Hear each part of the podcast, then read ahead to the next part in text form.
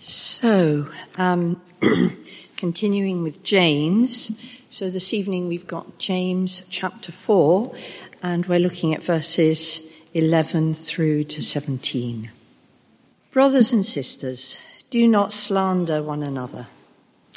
Anyone who speaks against a brother or sister or judges them speaks against the law and judges it. When you judge the law, you are not keeping it but sitting in judgment on it. There is only one lawgiver and judge, the one who is able to save and destroy. But you, who are you to judge your neighbor? Now listen, you who say, today or tomorrow we will go to this or that city, spend a year there, carry on business and make money. Why, you do not even know what will happen tomorrow. What is your life? You are a mist that appears for a little while and then vanishes. Instead, you ought to say, if it is the Lord's will, we will live and do this or that. As it is, you boast in your arrogant schemes. All such boasting is evil. If anyone then knows the good they ought to do and doesn't do it, it is sin for them. This is the word of the Lord. Thanks be to God. Good evening. Great to be with you. And uh, to those who are watching later uh, online, good evening to you. Let me just pray for a moment. Oh, God our Father, in these uncertain times, would you help us now as we look at your word together to, to know the certainty of your word and to know the truth of who you are um, that we may be ready for uh, eternity with you. For we ask in Jesus' name. Amen. Um, so if you have a Bible, um, uh, please do uh, keep uh, it open James uh, chapter 4. That would be really helpful. Uh, we're getting to the, the back end of James in our study in James, and um, it's getting very exciting. It's getting quite challenging, though, isn't it? Dealing with lots of everyday issues, how we speak about one another, um, planning for the future, um, getting rich, how to deal with that, staying healthy, all sorts of things, sorts of normal life things, right? And and James is here to help us meet these sub, these subjects um, from a particular perspective. Uh, and of course, not a perspective that's normally encountered in, in casual coffee break that you might have at, at work, if you're still going to work, um, or online um, he meets these subjects um, with a particular thing in mind, and the particular thing in mind is with the view of eternity, uh, the last days. Let's just take a moment to recall the, the context here. James is writing a letter to believers. He talks about brothers and sisters here, sisters in Christ, who are, sadly, they're behaving really badly. You probably picked that up already if you've been with us um, for a few weeks. I mean, verse 4, as we saw last week, you adulterous people. I mean, that is a straight line, isn't it? That's not mincing uh, your words in any way. Yeah, in, in verse 6, uh, he says, but he, God, gives us more grace, gives us more grace, gives us more of his kindness and his love. He doesn't close the door to these rebellious people, but rather he flings it wide because he wants to get them back, because he loves them. And so a really big point that we want to make right at the beginning that we heard last week is that, that God's grace is bigger, God's grace is bigger than our unfaithfulness. It's really important to understand God's grace is bigger than our unfaithfulness. Bear that in mind as we talk about this this, this evening, because um, it is going to get hard hitting, and we need to remember God's grace. So, verse six uh, says, "He opposes the proud, but he favors the humble. He shows grace to the humble." And in the end, uh, last week, verse ten, he calls us to humble ourselves humble ourselves before the Lord, and He will lift you up. And that, that phrase, lift you up, is, a, is an exaltation phrase. It's, it's a, a raising up. It's actually speaking of eternity because we'll all be exalted on the final day. And so this is the amazing gospel uh, of Jesus Christ. The good news who brings exaltation, the lifting up of the spiritually adulterous and spiritually rebellious on the last day. The one who opposes the proud, but gives grace and keeps on giving grace to those who are humble before him. So please bear that in mind as we go through these last uh, few chapters. But let me say something briefly, um, uh, just to sketch out where we're going with the last uh, few series on James, and you can see it on the screen. Firstly, he gives us three examples of what repentance looks like because of this bad behavior. And we'll look at the first two tonight, and we'll look at the next one, the third one next week. Hannah will come in and talk about um, patient endurance as we wait for the final, uh, the last day, and then I'll come back and we'll talk about pastoral care, really, for each of us as, as a community as we wait for that etern- eternity. So that gives you a bit of a perspective of what's happening over the next few weeks. So let's look at these first two areas of repentance, of turning around that the James speaks of. And I want us to keep three things in mind as we look at them. Keep in mind the Lord, and keep in mind the last day, and keep in mind the, bad behavior that's going on. So let's look at the first one. The first example where they need repentance is from slander. You might like to follow along with me. Brothers and sisters, do not slander one another. That's the bad behavior. Anyone who speaks against a brother or sister or judges them speaks against the law and, judges it. When you judge the law, you are not keeping it, but sitting in judgment on it. There is only one lawgiver and judge. There's the Lord in view. But you who are, sorry, the one who is able to save and destroy, there's the, the eternal perspective, the last day. But you who are, who are you to judge your neighbor? And then back to the bad behavior. Now, bad talk has been a major theme, hasn't it, all the way through this letter. Um, and let's face it, we do a lot of speaking, uh, and we do a lot of speaking about each other, and it can be incredibly harmful at times.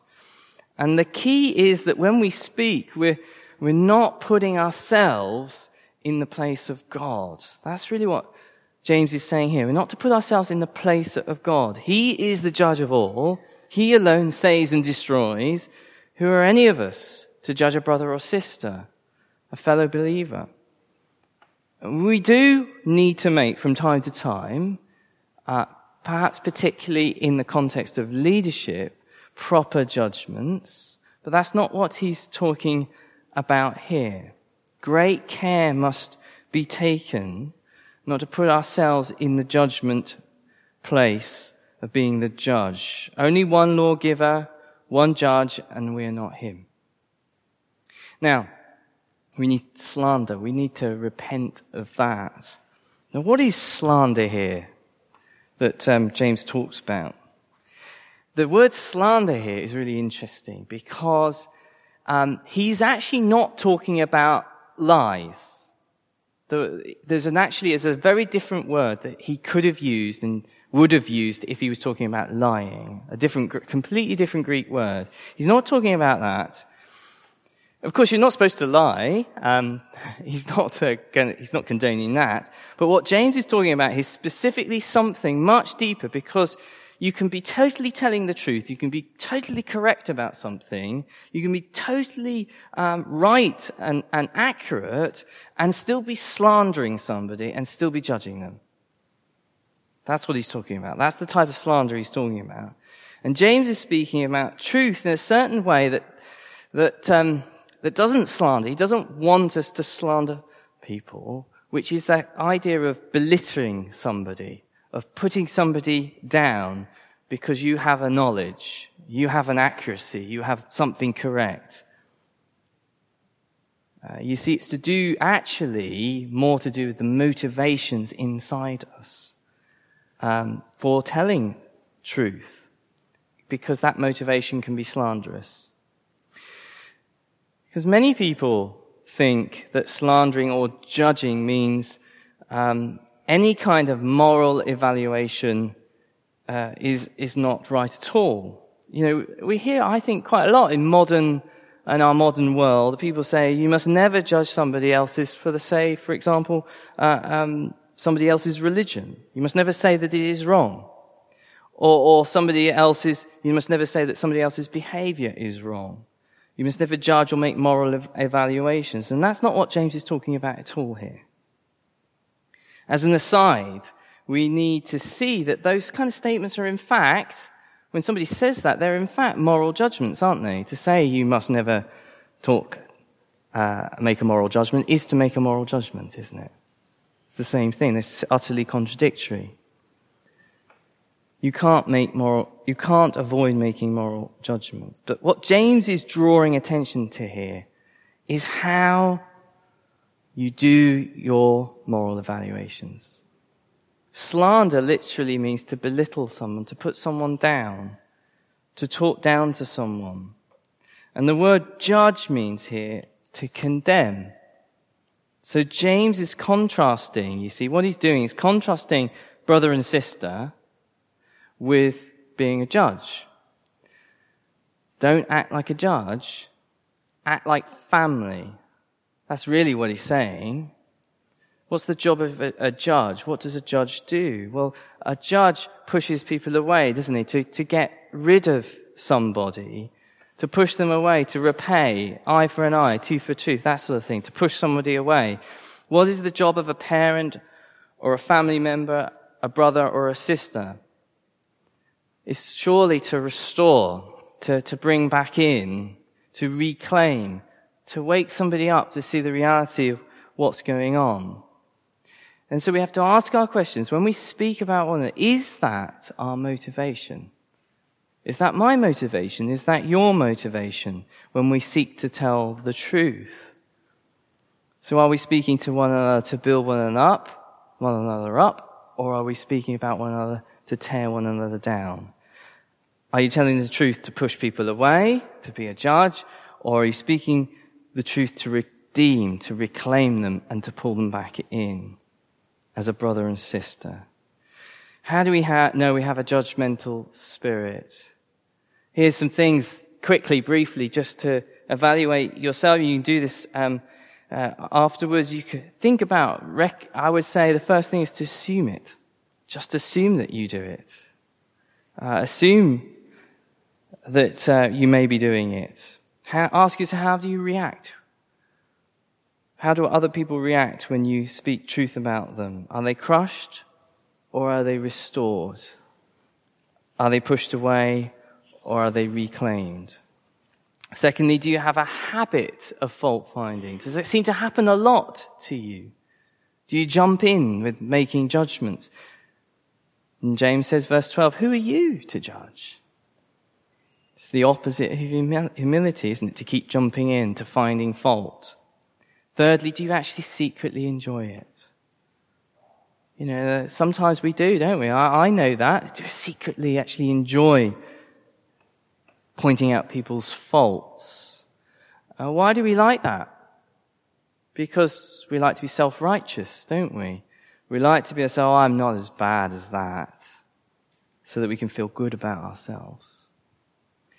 So there you are, three very quick things to examine our motivations. But ultimately, James wants us to bring back in view the Lord and the last day. The Lord and the last day. Verse 12, there is only one lawgiver and judge, reminding us that the Lord Jesus will one day in ju- stand in judgment of all of us. He's not only the judge, but he's also the one who has taken the judgment for us, isn't he? So that we could be acquitted, so that we could be restored, so that we could be pulled back into the family. And James has the last day in view because he has the last day in view. That's why he's saying this. The one who is able to save and destroy. So that's the first area. The second area, number two, the second example of repentance is from presumptive planning, presumptive planning. Let's look at this. Verse 13. Now listen, you who say today or tomorrow we'll go to this or that city, spend a year there, carry on business and make money. Why you do not even know what will happen tomorrow. What is your life? You're in the mist, you are a mist that appears for a little while and then vanishes. There's the last day in view, isn't it, again? Instead, you ought to say, if it is the Lord's will, we will live and do this or that. There's the Lord in view that he wants to bring in. As it is, you boast in your arrogant schemes. All such boasting is evil. If anyone then knows the good they ought to do and doesn't do it, it is a sin for them. There's the bad behavior, isn't it?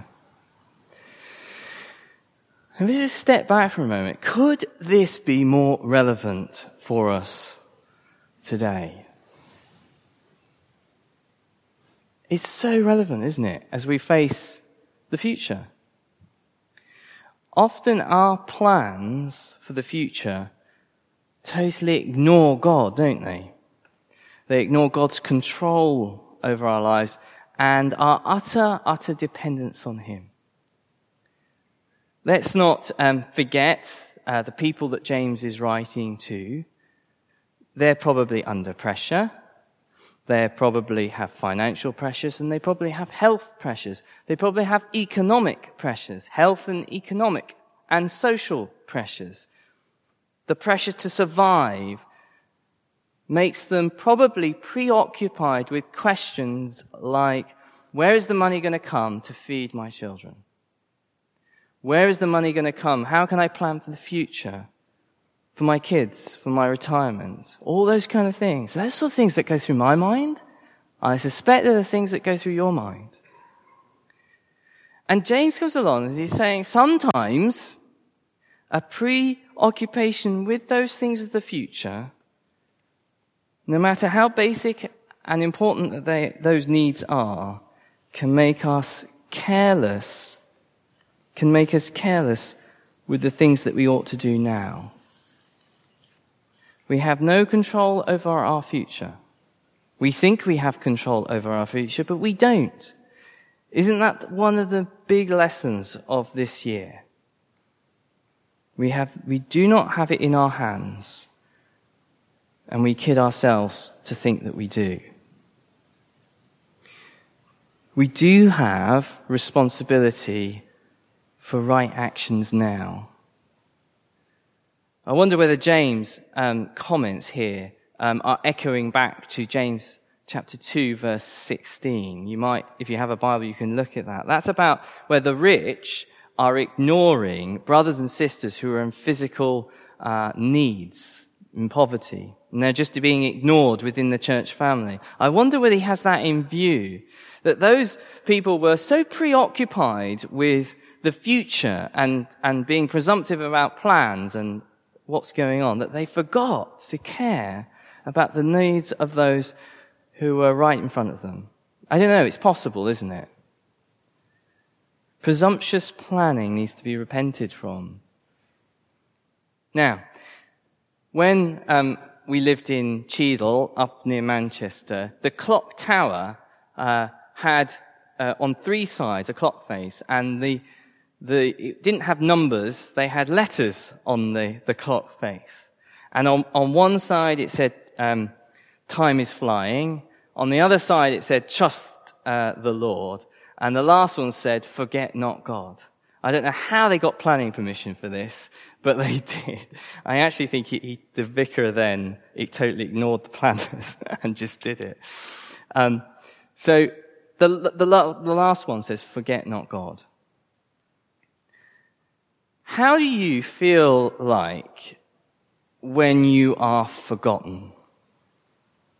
How do you feel when you've been forgotten about? I know when I feel forgotten about, I, it's almost like there's nothing worse than that, is there? There's nothing worse than being stood up. To be forgotten is awful because it's so destructive, isn't it? It ignores to treat someone as they should be treated. It's to treat somebody like they're nothing, like they're, they're, they're nobody, like they don't exist. There's nothing worse than being forgotten. So what about God? Forget not God. That's what James is saying here in these verses. Verse 13. Let's look at it again a little bit closer. Verse 13. Now listen, you who say, today or tomorrow we will go and do this or that, spend a year there, carry on business and make money. What have they forgotten in that statement? God. There's no mention of God in it. And that's what James says in verse 15. Instead, you ought to say, if it is not the Lord's will, if it is the Lord's will, we will live and do this or that. You see, to remember someone, to remember someone is to recognize their worth, their inherent worth, that they're a person of substance, that they matter. And what we remember reveals what is most important to us, doesn't it? If we forget God in the, the busyness of life, it shows us that He's not really important to us. And James says that's, what does James say? He says that that's boastful. He says that's scheming. He says that's arrogance. He says that's evil, verse 6, 16. And he says that that's sinful, verse 17. Forget not God. When we do forget Him, when we forget God, what we're doing, we're stepping into the very place of God. Assuming we can decide what will or won't happen. We, we think we can have control over the future, but we know we can't have control over the future. We, we think that somehow we have enough knowledge and insight about what will happen. And of course, that's really, really bad for us. Really bad for us. And you see that worked out and played out in society, don't you, right now? How bad that is for us. We might go think we might rephrase it things like, listen, you who say today or tomorrow, we'll go to the coast for Christmas, spend a week or two there, carry on the festivities and be merry. What would James say to that? Hasn't the past year taught you anything? Why you do not even know uh, what will happen tomorrow we'll, we don't even know in a month's time what will happen. What is your life? You are a mist that appears for a little while and then vanishes. Forget not God. Listen, you who say today or tomorrow we'll expand the business, we'll reach out into the Far East, carry on business and make money, and everything will be alright. Forget not God. Listen, you who say tomorrow, today or tomorrow We'll move to the country. We'll settle it there, away from the big city and the danger of a pandemic. We'll carry on working online and then we'll get promoted and everything will be all right. Forget not God. Instead, says James, say if it is the Lord's will.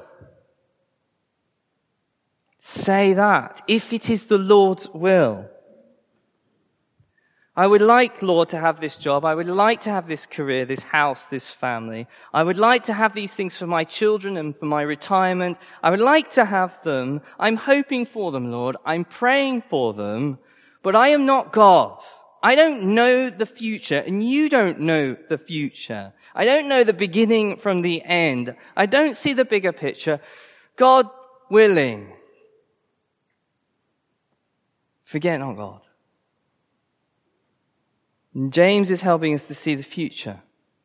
He's helping us to see what might be or might not be.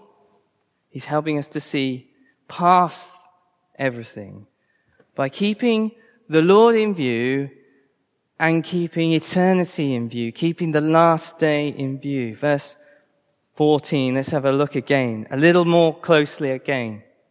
He says, What is your life? You're a mist that appears for a little while and vanishes. There's eternity, the perspective of eternity, the last day. Verse 15. If it is the Lord's will, we will live. The Lord in view there. Now notice how James changes the wording from verse 13 to verse 15. He says, today or tomorrow we'll go and do this or that. In verse 15 he says, if it is the Lord's will, getting the Lord's perspective, we will live. Do you see that? Get the Lord in view first. We will live. You will live.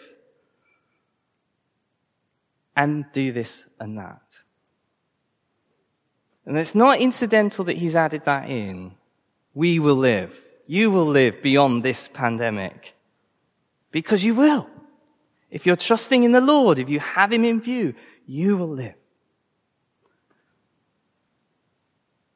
James is saying, without the Lord, there is only going to be here and there. There's only going to be doing this or that. But with the Lord, there is life. Life in all its abundance, in all its fullness. You can only really live in Him first before you start to do this or to do that. So to sum it up, to keep keeping the Lord in view, keeping the last day in view, it will help us to, to turn away, to repent from slandering one another, from belittling one another, but it also will help us to repent, repent from being presumptive about the future.